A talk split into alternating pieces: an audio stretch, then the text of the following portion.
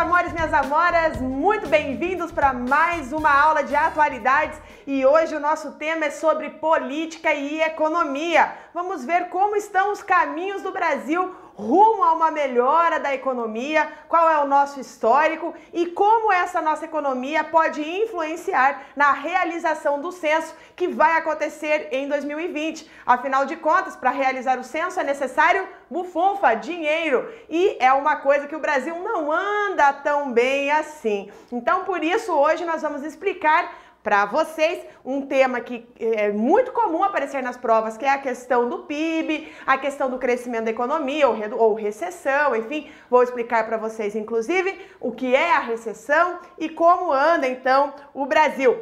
Então a nossa aula de hoje, como eu disse, tá, vai né, trabalhar com a questão da economia. Primeiro eu vou falar com vocês sobre isso e depois nós vamos falar sobre o censo no Brasil. As duas questões, tá? As duas questões certamente cairá em concursos que serão feitos nesse ano. Então, se você vai fazer algum concurso, tá? De abril para frente, fica ligado nisso aqui, tá? Nesse tema, porque é um tema muito comum nas provas. Então, você precisa saber, necessariamente você precisa saber. Se você está se preparando para INSS, se você vai fazer inclusive o concurso para o IBGE para trabalhar no censo, fica ligado, porque aqui tem assunto importante para você.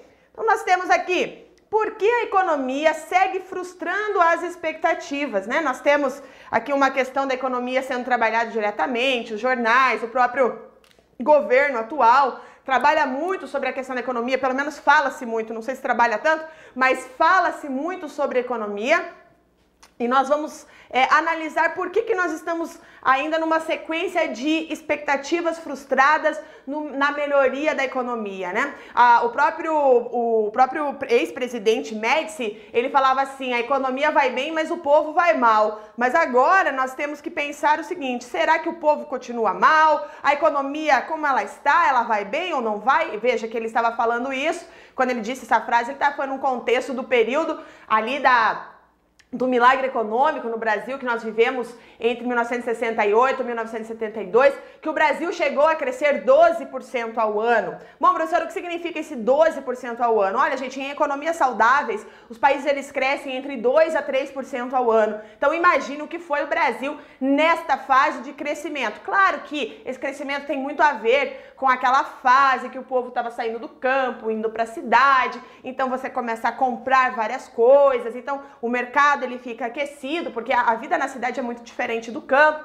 e isso fez com que o Brasil acelerasse muito a sua economia à época. E nós temos hoje, né, se a gente for estudar, por exemplo, a história do Brasil, nós percebemos que nós temos um, sempre períodos de altos e baixos, mas sempre com a expectativa de que o Brasil será o país do futuro. Gente, desde o Brasil imperial, o Brasil é o país do futuro.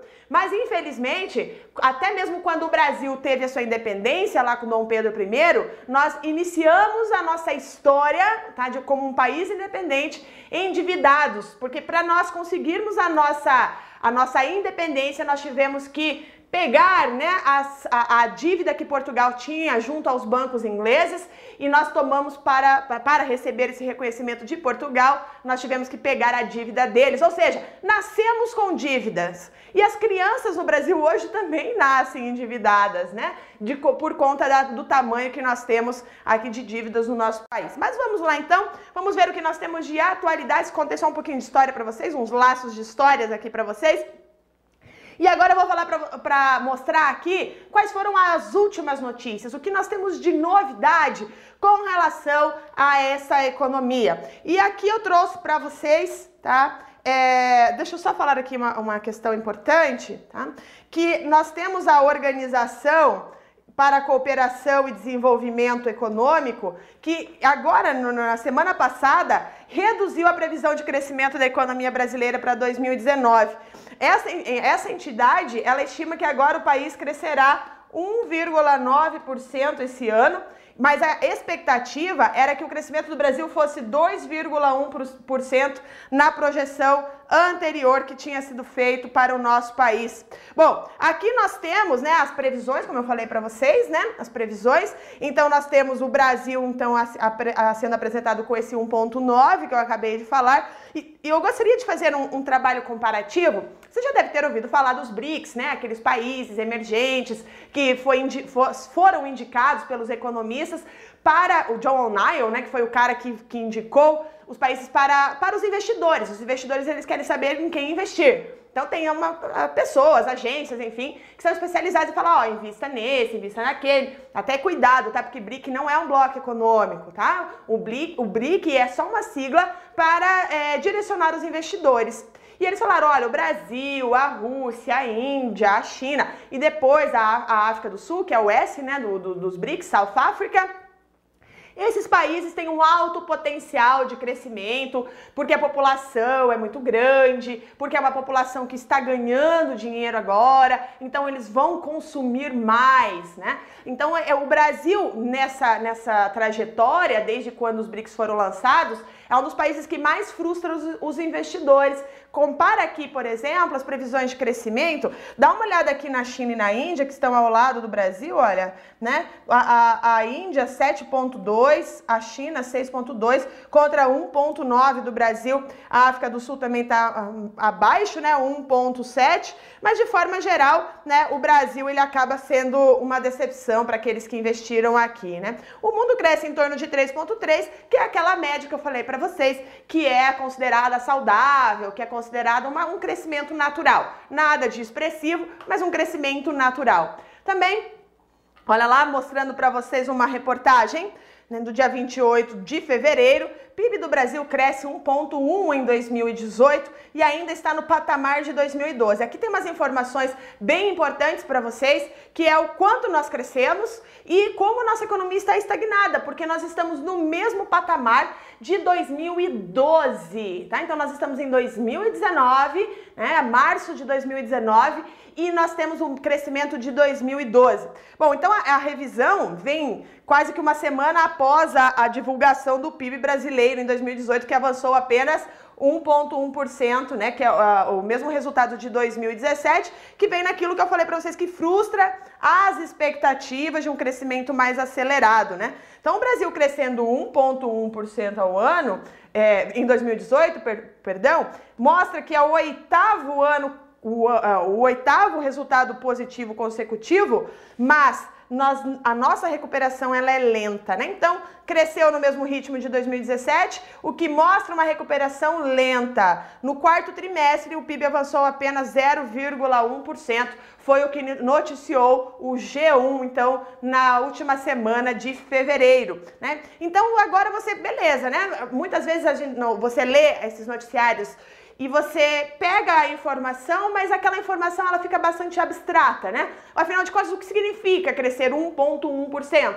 Isso é bom? Isso é ruim? O que significa afinal de contas? Então, eu vou mostrar para vocês aqui, né? O que significa esse crescimento de 1,1%. Então, o resultado do PIB, tá? O Produto Interno Bruto, né? Divulgado, que foi agora divulgado no dia 28 pelo IBGE. Então, o IBGE é o responsável por lançar esses dados mostrou que a soma dos bens, então você pega lá, os bens mais os serviços que o Brasil produziu e consumiu, né? Então ali consumo, produção e consumo, em 2018 foi de 1.1%. Então tudo, né, o resultado do PIB ele é medido basicamente de duas maneiras: o que se produz e o que se consome. Então, nesse balanço do que a gente produziu e do que nós consumimos, foi um crescimento de 1,1%. Então, é, essa, essa metodologia que o IBGE utiliza para é, chegar ao número do nosso PIB é uma metodologia que, que dá o nome, né, a ótica da oferta e da demanda, respectivamente. Então, quanto nós produzimos, ou seja, a nossa oferta, e quanto nós consumimos, qual é a demanda, perfeito? Então, é, são essas as duas, as, os dois elementos, é a metodologia que se busca, então, para alcançar esse número que eu mostrei aqui para vocês de 1,1%. Agora, o que é essa demanda que eu acabei de falar para vocês, né? Então, primeira coisa que você tem que entender é que esse 1,1% foi considerado fraco, tá? Para responder a pergunta lá, né?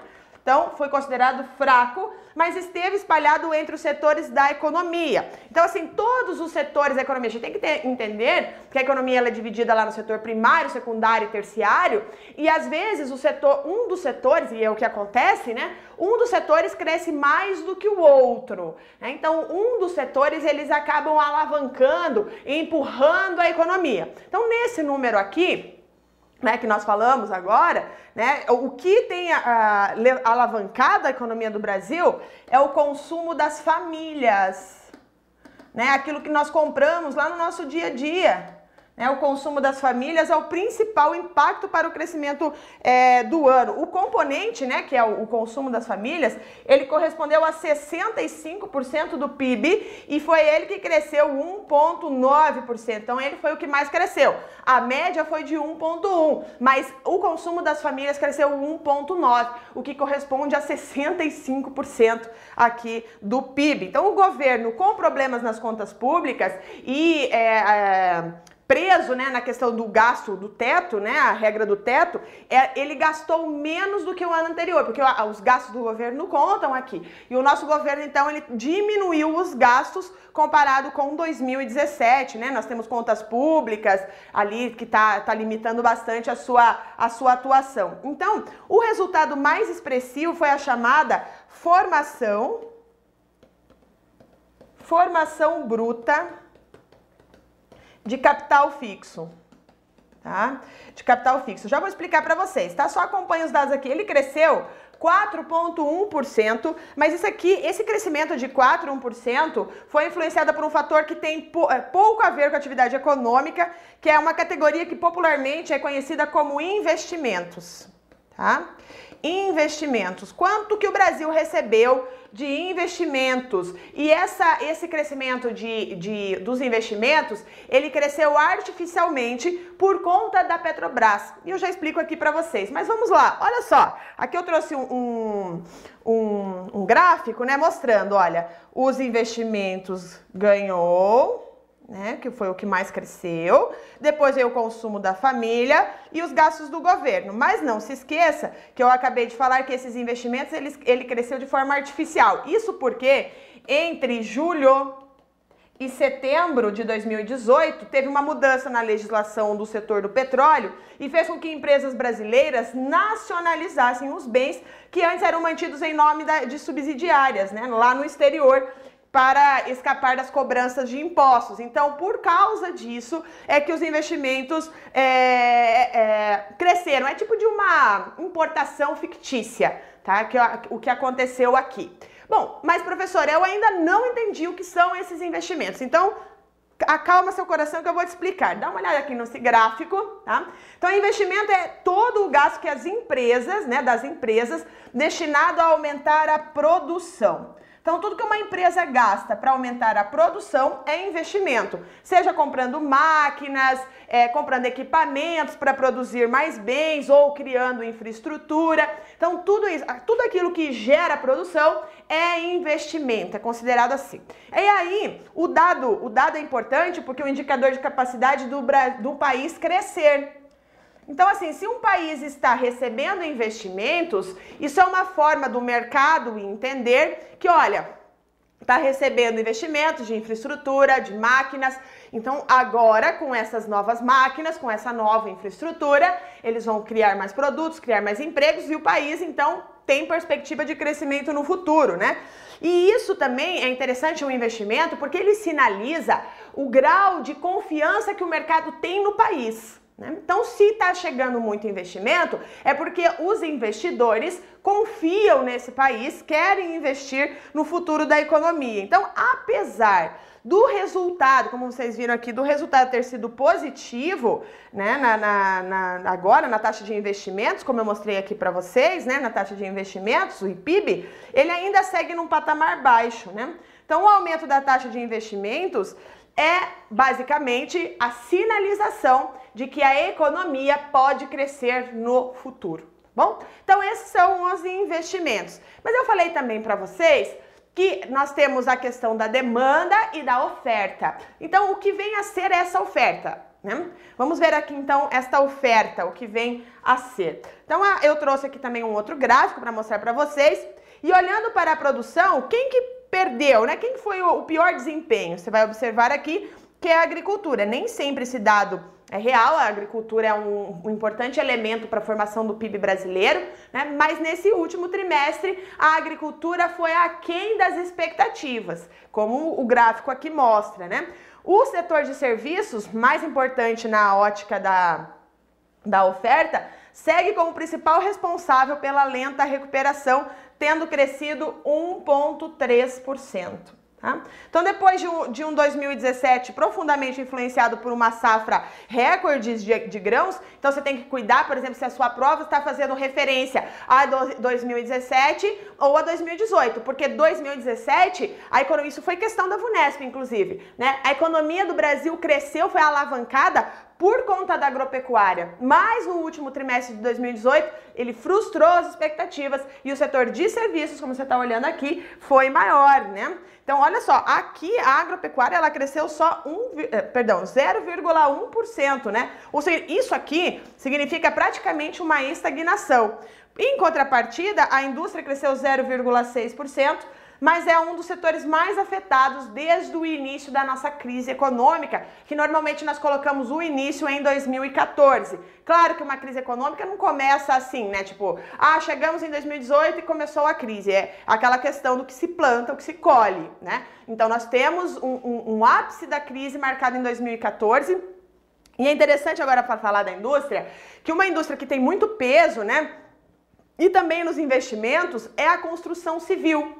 E a construção civil, ela vinha num ritmo de aquecimento, por exemplo, aqui na minha cidade, né, a, a gente observava prédios e prédios e prédios sendo levantados na, no período do, do auge da economia brasileira, no, no início dos anos 2000, e esse, e, e esse setor, ele né, teve uma queda muito, muito baixa, né, porque você fazer, investir na construção civil é algo de longo prazo, né, então, depois de atingir o, o auge, a indústria da construção civil teve 16 quedas tá? Em 19 meses. Nossa, ficou feio aqui, tá? Em, teve 16 quedas em 19 meses. Então ele produziu, o setor produziu durante o ano 2018 apenas dois terços do que produziu em seu ápice. Então é, é, uma, é um, um, número bastante alarmante quando a gente pensa para conseguir entender, sim, mas o que, que é que está levando essa crise no Brasil? Né? Quais são os setores mais afetados? Quais são os mais importantes? Qual que gera mais serviço? Qual que gera mais renda, né? Mais o, a, alavanca o PIB. Então aqui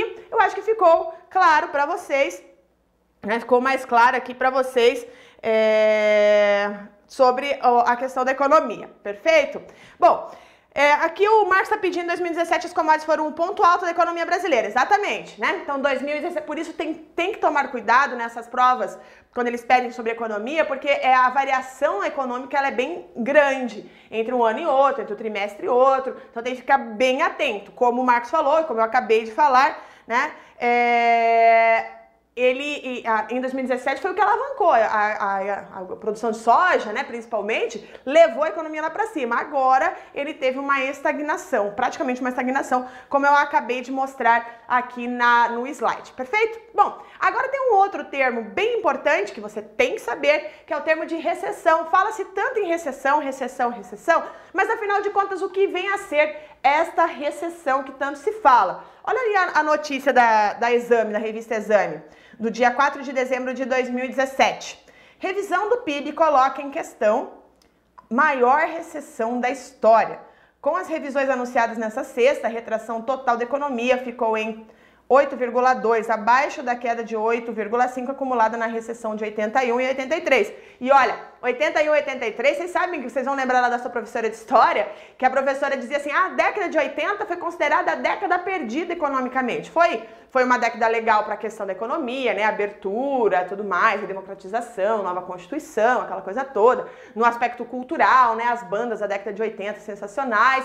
Mas na questão econômica, a década de 80 no Brasil foi considerada a década perdida. E eles estão fazendo uma comparação de 2017, né, no 4 de dezembro de 2017, ao lado do final do ano, dizendo, olha, é a maior recessão da história, né? A maior recessão da história. O que, que vem a ser isso aqui? Olha outra aqui, outra reportagem também aqui do mês 10 de 2017. Eu tô, eu tô trazendo aqui as reportagens de 2017 para explicar para vocês, porque como eu falei, a, uma crise, uma recessão, ela não começa do nada. Então você tem que entender o que, que significa tudo isso aqui, né? Então olha lá, a recessão brasileira acabou no fim de 2016, diz comitê da FGV que estuda ciclos econômicos. Então vamos lá, né? No auge da recessão, como disse aqui a reportagem, né? O, o produto interno bruto chegou a registrar uma retração de 8,2% em relação ao período anterior da crise.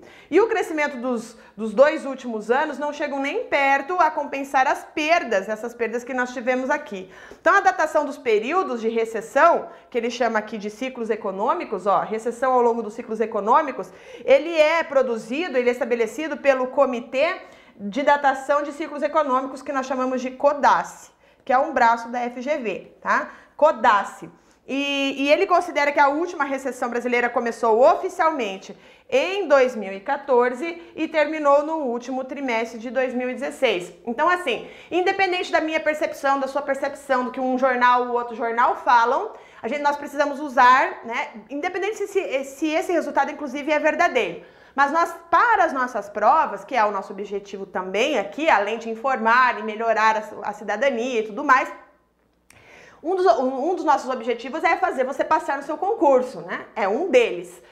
E você tem que utilizar os dados oficiais. Então, o dado oficial sobre os ciclos econômicos, ele vem lá do CODAS e ele considera que a nossa última recessão começou em 2014 e terminou em 2016. Então, esse é o quadradinho que você pode, por exemplo, citar lá na sua redação, caso venha falando, falar alguma coisa sobre economia, ou mesmo numa questão objetiva falando sobre essa temática é, econômica, tá?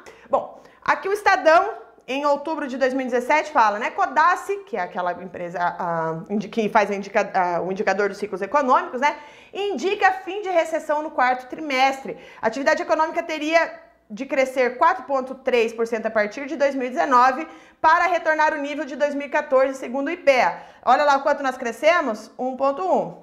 Tá? E segundo o Codace, para nós retomarmos o nível de 2014, nós precisamos é, crescer 4,3%. Agora, o que, que o Codace, como o Codace, ele, ele considera, né? O que ele considera um ciclo econômico de recessão?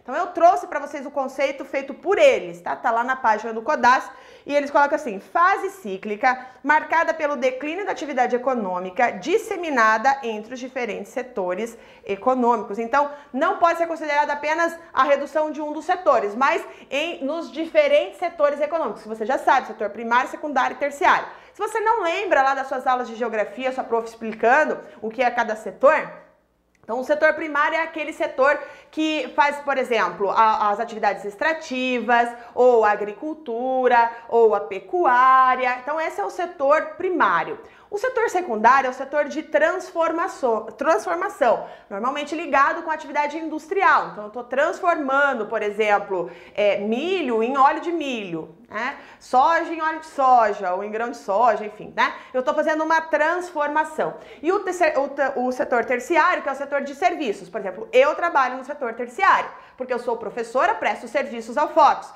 Se você for funcionário público, também você vai trabalhar no setor terciário, porque você presta serviços para a comunidade, né? Você trabalha para o Estado para atender o público, né? Então, é...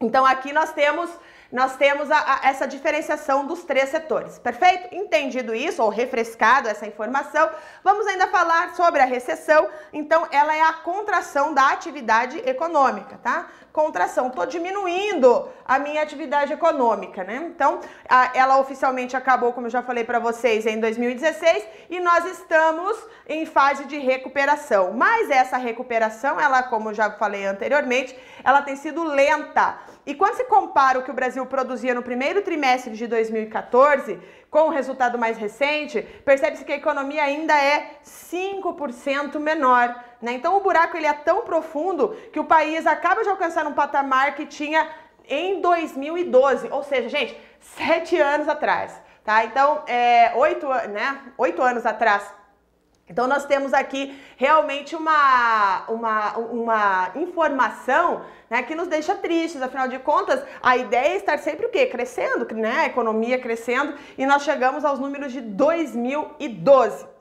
Perfeito? Bom, quero traduzir alguns números para vocês aqui, traduzir tudo isso aqui em números, esse crescimento do PIB, essa eh, redução do PIB, enfim, né, o que, que nós temos de números. Eu trouxe para vocês aqui uma reportagem da Época Negócios, de, do dia 28 do 2, né, PIB de 2018 sobe 1,1%, já sabe, em 2018. E qual que é o valor? O valor é, desse PIB é de 6,8 trilhões, tá? Então, no quarto trimestre de 2018, o PIB cresceu 0,1% em relação ao trimestre imediatamente anterior. Então, o que, que nós temos de PIB? 6,8 trilhões. É esse o valor. Bom, trago aqui para vocês também, né? Como eu já falei, lento, já dura oito trimestres essa recuperação da economia. E a última vez que o PIB teve uma retração com resultado no resultado trimestral foi no fim de 2016. Aqui, ó, tá? No fim de 2016 que nós ficamos ali é, abaixo de 3% de crescimento, menos 3%, né? Então a comparação aqui é entre um trimestre e o anterior, com o ajuste sazonal que ameniza as diferenças entre as épocas do ano, né? Daí aí eles falam assim, mas o que que fez, afinal de contas, melhorar, né? O que que aconteceu que de 2016 nós saímos aqui e viemos para esse patamar aqui que vocês estão enxergando nessa, nessa, nesse gráfico feito pelo jornal Nexo, que é um jornal que eu sempre indico para vocês fazerem a leitura, que é um jornal, é, eu acho que ele é um jornal analítico é bem legal, assim, ser estudado, os mais diversos temas, assim. Então, eu utilizo, inclusive, o Nexo para montar as minhas aulas. Se você tem interesse por outros temas, eu não estou todos os dias aqui, então não consigo abordar todos os temas da atualidade. Se você quer um jornal mais sério, eu indico fortemente o Nexo Jornal. Mas vamos lá. Então, é, o que, que fez então a melhoria desta, dessa recuperação? Né? Então, a melhora na confiança dos empresários, né? lembra aquela questão que eu falei para vocês, dos investimentos? A redução das incertezas políticas, né? Saímos do ano eleitoral. Inflação baixa e melhora no mercado de trabalho vão ajudar a demanda doméstica. Então aqui nós temos alguns dos dados né, referentes então a esta economia. Porém, vocês sabem, isso está sendo tratado muito na mídia na atualidade, que a nossa economia, o crescimento da nossa economia, ele vem sido debatido entre os políticos, né? Principalmente porque nós temos um entrave para que a economia do Brasil volte a decolar. Então, essas, essas, esse é um dos argumentos dos economistas, um dos argumentos do presidente, um dos argumentos do Congresso, que é a questão da previdência. Olha o que, que o jornal aqui no Zero Hora do Rio Grande do Sul falou, né? No dia 28 do 2 também. Recuperação da economia depende da reforma da Previdência, avaliam especialistas. A aprovação das mudanças da regra de aposentadoria é considerada fundamental por analistas para a retomada de investimentos. Veja que agora que você já teve essa aula comigo, agora você já consegue entender melhor o que, que é esse investimento, o que, que essa notícia está dizendo com maior, ah, é, com maior profundidade, né?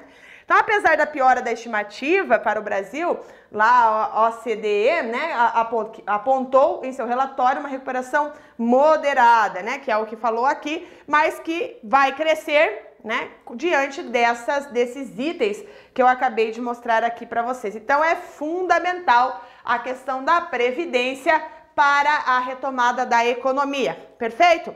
Bom, é, vou voltar aqui para a tela, falar com vocês um pouquinho. É, Maiara poderiam começar reformando o salário desses políticos, também concordo, concordo plenamente. É, vamos lá, o problema é que a gente paga imposto demais e outras coisas, o Rugal falando também, né? Uh, hoje eu comprei um produto de R$ 3,50 ali no mercado e o imposto é de R$ 1,67. No Brasil, é, às, às vezes a gente não sabe quanto a gente está pagando no imposto, porque é diferente, por exemplo, dos Estados Unidos, que lá você tem o produto na bancada do produto. E daí quando você passa no caixa é que vem o imposto né, que eles cobram e você sabe exatamente quanto é o preço do produto, quanto é o preço do imposto. Aqui no Brasil é tudo junto, né? Leitura assídua do Nexo. Quem não entendeu aqui, ó, a Tatiane perguntou, prof, não entendi o nome do jornal. Nexo. Nexo Jornal, tá? Nexo Jornal é muito bom. É, sempre falando aqui com vocês, né?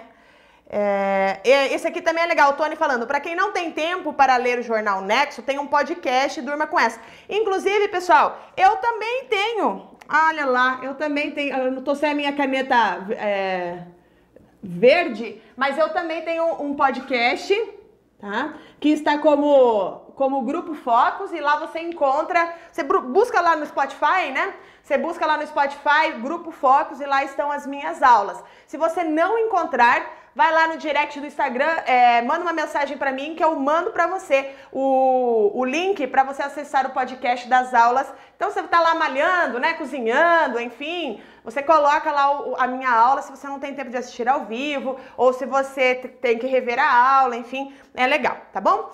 Bom, então agora essa primeira parte eu acho que já entenderam o que, que é essa economia. Só que essa economia que eu estou falando para vocês vai afetar a pesquisa do censo, que é para ser realizada no ano que vem. Tá? Então agora, por isso que eu até casei esses dois conteúdos na nossa aula de hoje, né? Porque é porque nós temos que entender como que está a economia e por que, que eles estão justificando. Olha, talvez o censo nem saia porque não tem grana para isso, não tem grana para contratar funcionário, não tem grana para fazer a compra dos, dos equipamentos, enfim, tá? Então, diante disso, olha lá, sem verba e contratações, IBGE volta a dizer que censo de 2020 está ameaçado também, notícia da Zero Hora, no dia 12 do, do 11 de 2018. Bom, Primeira coisa, você sabe para que, serve o censo? Né? Alguém aqui, você já foi entrevistado pelo censo, inclusive, pelo, pelo, pelos funcionários do IBGE? Você sabe o que é isso? Porque para uma redação, por exemplo, é extremamente importante você saber os números que o censo oferece, né? Tanto de população quanto de economia, sobre a situação do Brasil de uma forma geral, tá?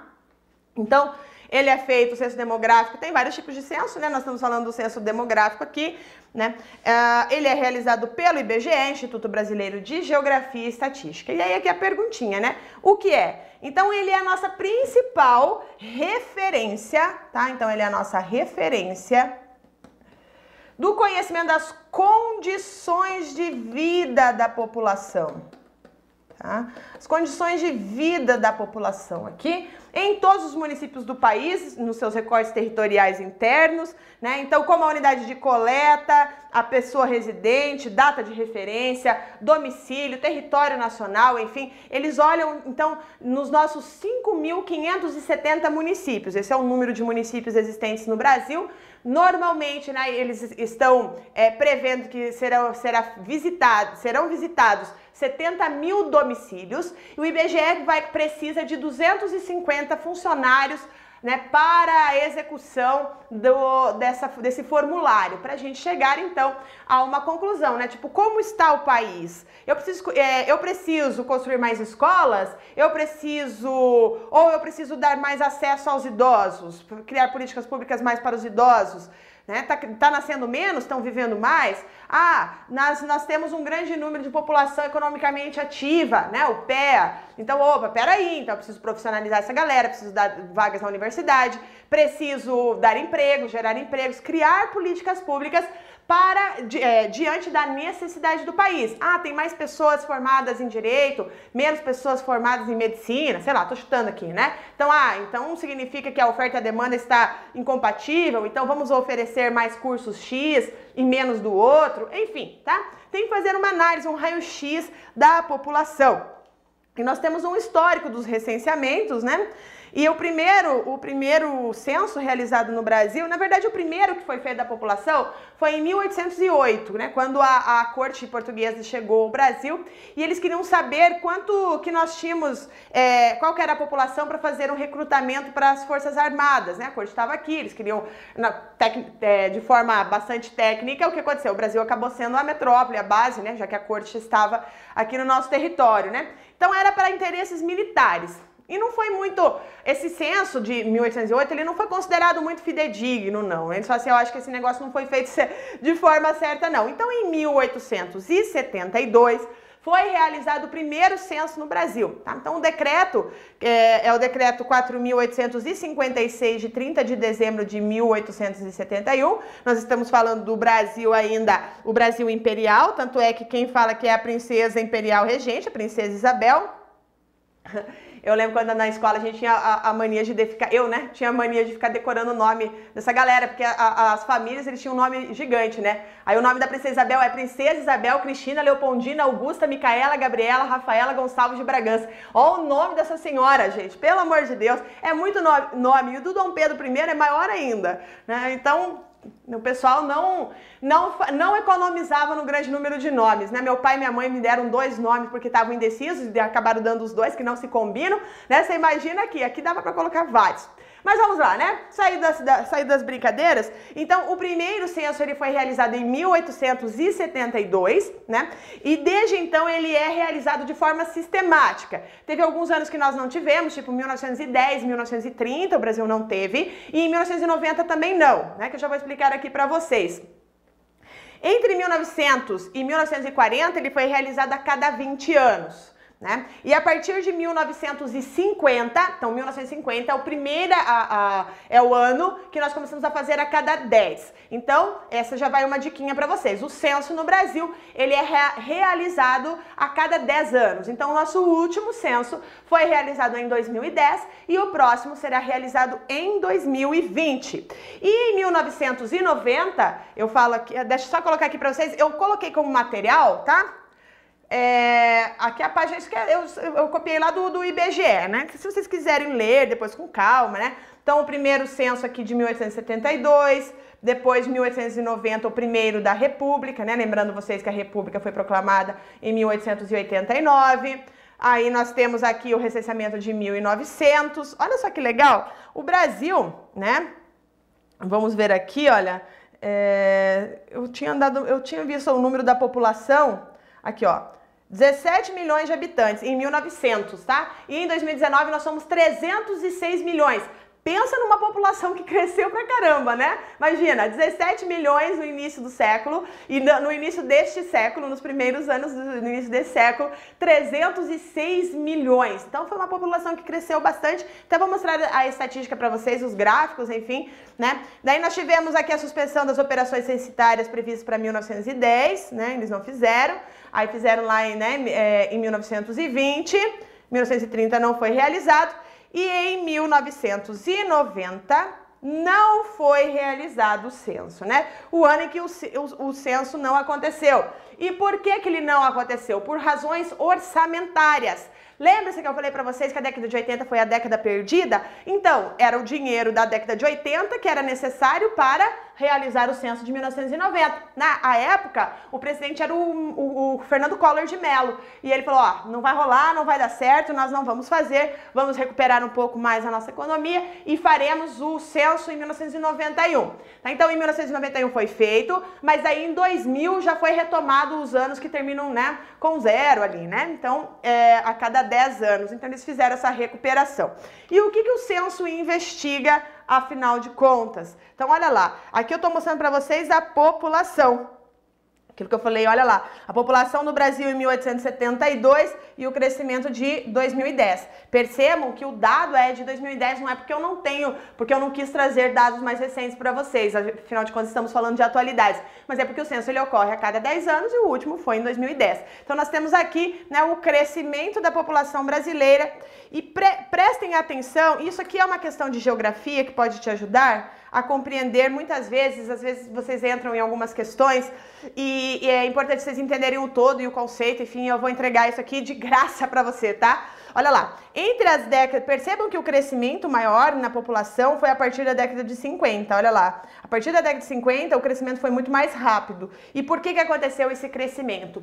Porque o modo de vida urbano, o Brasil começou a urbanizar-se a partir da década de 60, né, e, e ficou urbano a partir da década de 70, é, acabou trazendo mais benefícios para a população, no sentido de água tratada, atendimento médico mais rápido. Imagina um cara que mora lá no interior do interior do interior, né? Uh, uh, quanto tempo ele demorava para ser, ser, atendido, né, por um médico, enfim, isso quando era atendido. Então, a, a, a, o melhor acesso a, esse atendimento médico é muito importante. Mas muito mais do que isso ainda foi a implantação das vacinações no Brasil. Até estava vendo no jornal ontem, de novo sobre fake news, sobre vacina, gente. Tem que vacinar. A galera gosta de colocar fake news de vacinas, mas a vacina é comprovadamente. Pode ser que tenha pessoas que tenham reação, pode, isso é verdadeiro, isso pode acontecer, mas Mas assim, historicamente falando, eu sou da área da saúde. Historicamente falando, vacinas, elas são fundamentais para a melhoria da expectativa de vida. Não tem como fugir, isso é comprovado pela, pelos números, tá? Então a população passou a viver mais porque passou a se vacinar, ficar mais saudável. Daí tem também o antibiótico e tudo mais, mas esses são alguns dos elementos que melhoraram a vida das pessoas, a expectativa de vida, o que fez a população crescer tão rapidamente assim a partir dessa época, né? Bom, também quero mostrar aqui para vocês, deixa eu ver aqui, né? Censo de 2010, né? Isso aqui é uma página do governo, foi publicado lá em 2011, né? Censo de 2010. A população do Brasil cresceu né, cresce quase 20 vezes desde 1872. 20 vezes, gente. Então isso até é interessante porque essa década ali de 50, 60 foi conhecida na geografia como baby boom, tá? Explosão de bebês, ou seja, um monte de gente, a, a, a, um monte de gente, não é que os bebês explodiram, tá? Mas é porque as, as famílias passaram a ter muitos filhos, como no passado, só que as crianças, é, ao contrário do que no passado que morria-se muito, elas passaram a sobreviver. Então as famílias eram muito numerosas, né? Hoje o Brasil a fecundidade ela é baixa, é 1.8 por mulher, né? Então a, a, a, estamos inclusive abaixo da taxa de reposição no nosso país. Bom, olha lá. População residente aqui na região norte, né? Então a população cresce mais a partir da década de 70, principalmente aqui na questão da região norte, por conta do avanço agropecuário, por conta da chegada de rodovias, aqueles grandes projetos do governo, como projetos Carajás, como é, as hidrelétricas, um projeto agropecuário madeireiro na década de 60 e 70, que fez a população crescer porque atraiu muitos, muitas pessoas de outras regiões. O Nordeste também, né? seu crescimento, veja que nós temos a partir da década de 80 um crescimento aqui também por melhoria das condições de vida.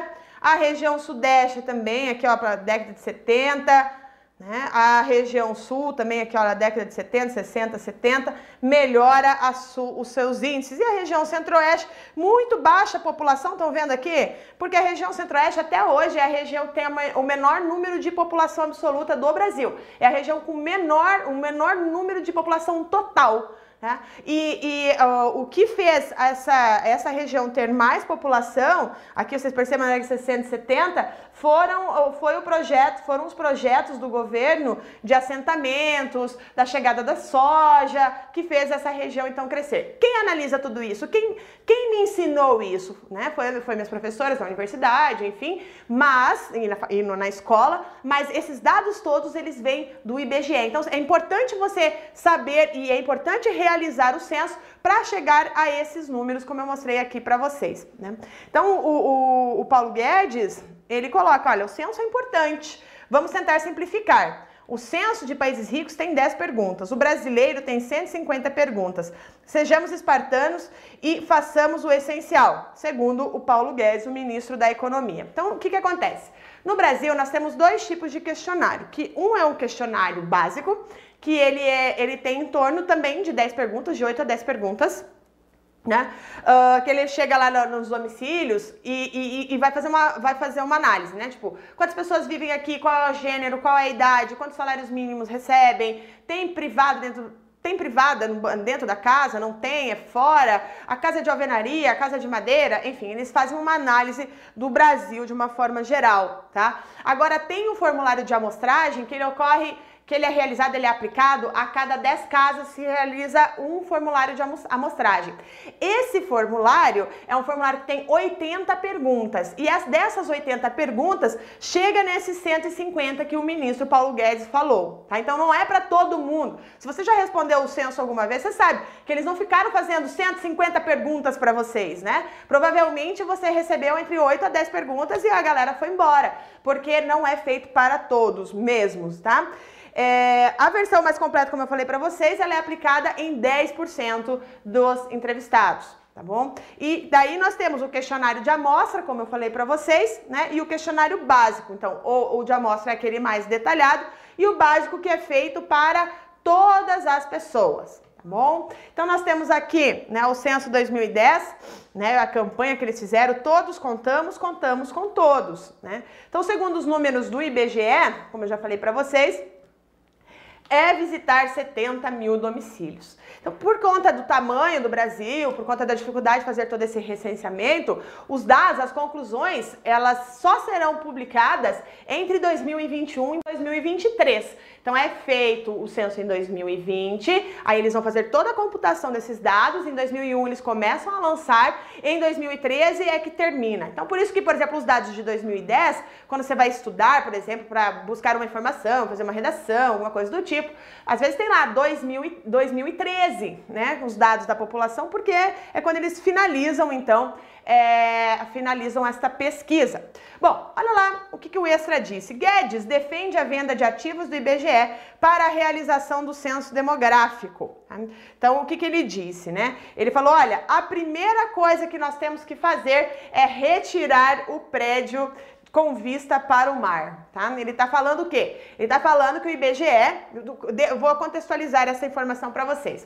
O IBGE, segundo as informações, tá? Eu, eu não entrei no site do IBGE para ver se, isso é, se, se, se são seis prédios mesmo, né? Mas as informações, a reportagem, ela fala o seguinte, que o Paulo Guedes diz que o IBGE tem seis prédios no Rio de Janeiro, né? Então a população, a população não, a, os funcionários eles ficam todos separados e que eles precisam fazer o quê? Eles precisam enxugar e colocar todo mundo num prédio só. E é para, já que tem um monte de prédios do IBGE, é para vender esse, esses prédios. E principalmente, quando ele falou assim, vender o, o prédio com vista para o mar, é dentro daquela lógica que o atual governo está falando, utilizando, do, do corte de privilégios, tá? Lógico que essa publicação, essa manifestação do Paulo Guedes gerou revolta entre muitos. O, o próprio IBGE falou, viu, é, a gente nem tem funcionário suficiente para fazer o censo e para a gente fazer o censo vai ter que contratar mais gente. Então não é bem assim, né? Então, e aí ele fala, olha,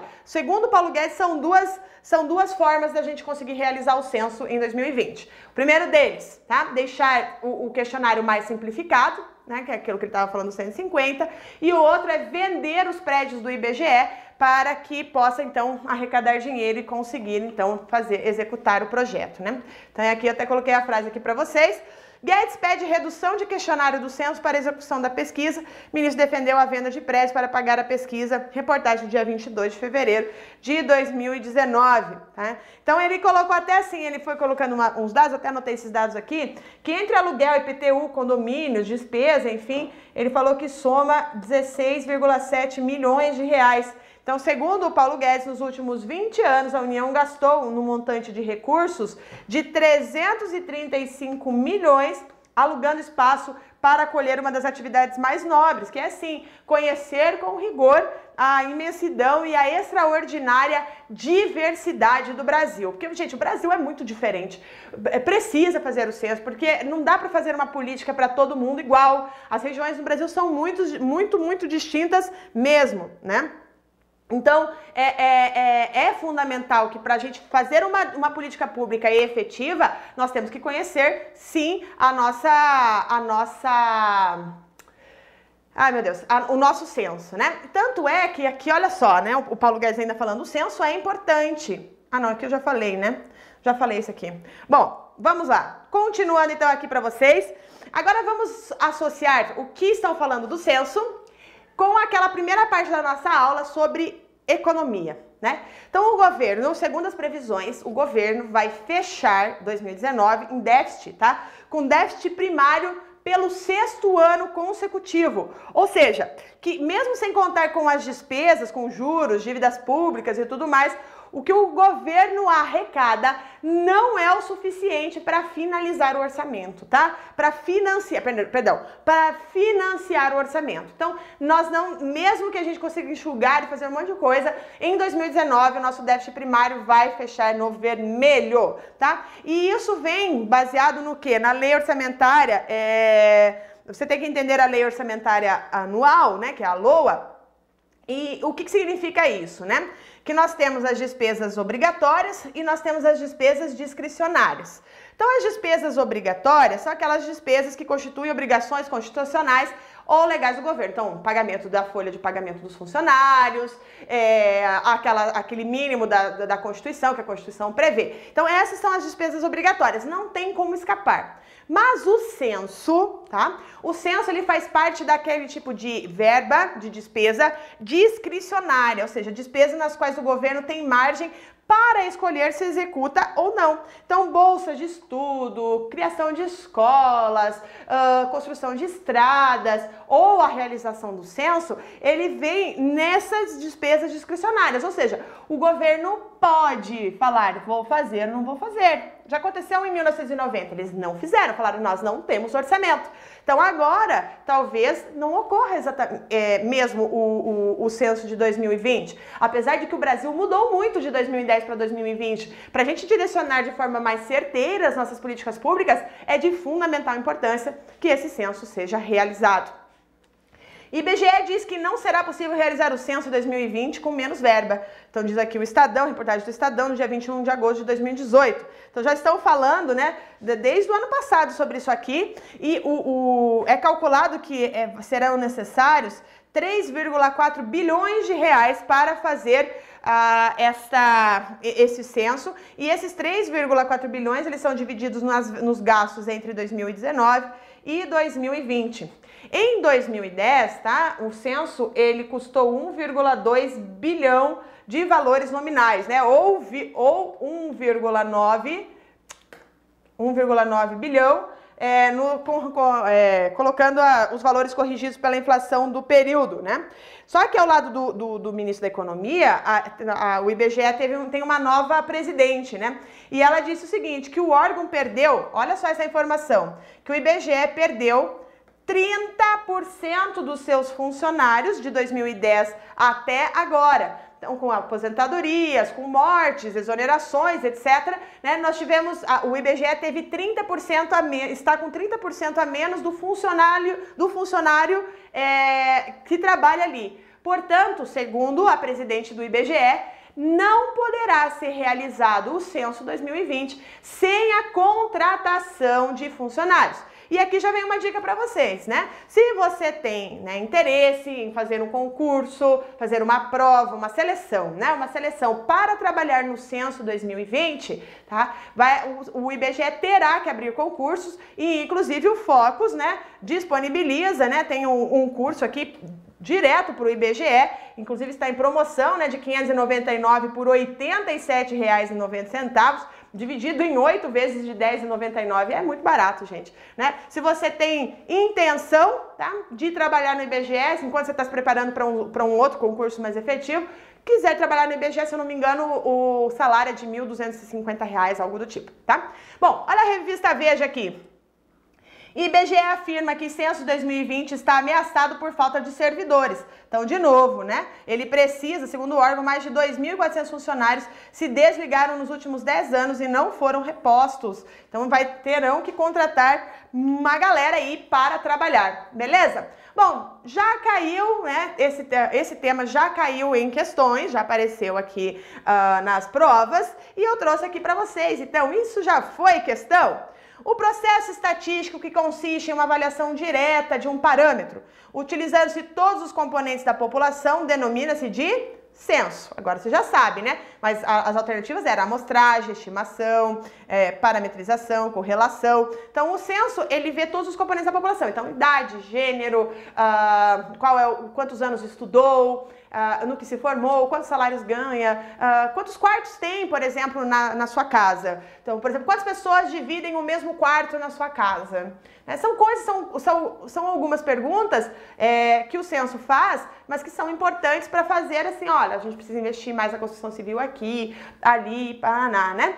Bom, pessoal, é isso tá? Nossa aula termina aqui. Deixa eu dar uma lidinha. Então, quem já tá, tá tem que tocar a vida, eu já dou um grande beijo para vocês, eu espero vocês na próxima segunda-feira. Não se esqueça de dar um like nessa aula, não se esqueça de espalhar para os seus amigos, não é nem compartilhar, é espalhar para o mundo, tá? Me sigam ali nas redes sociais. Quero otimizar seu tempo, ouça essa aula no podcast, tá lá no Spotify que vai ser bem legal. E agora eu vou falar um pouquinho com vocês aqui, Wilson, o Eduardo, é triste a, atuação, a situação no Brasil.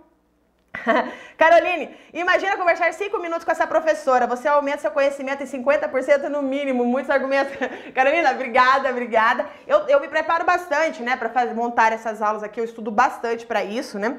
Então, muita coisa eu aprendo também montando, organizando as aulas. Que é uma das formas, inclusive, que eu utilizo para isso que eu utilizava para estudar quando eu estava na faculdade, né? Eu ficava dando aula para minha mãe, né? Mãe, olha só, minha prova vai ser amanhã, são 60 e me ouça. Então, se você tiver alguma cobaia na sua casa, para você você explicar o que você assistiu na aula de hoje é uma ótima forma de memorização de aula, tá? Ou faça um mapa mental, que também é bem legal, né? Um cara que tirava xerox no Planalto recebia 32 mil reais de salário. Pois é, né, Rugal? É foda. Sueli, é impressionante como eles pensam em reduzir custos mais variadas formas, menos do próprio bolso. É, é porque eles que votam o salário deles. Isso para mim é uma coisa assim. É inconcebível, né? Porque se eu pudesse votar o meu salário, né, por exemplo, né, uh, uh, quem que não votaria um salário alto, né? Poucos que falam, diriam que não. Então eles mesmo que formam as leis deles, enfim, né? Pri Oliveira, obrigada, prof, foi top. Um grande beijo, Pri.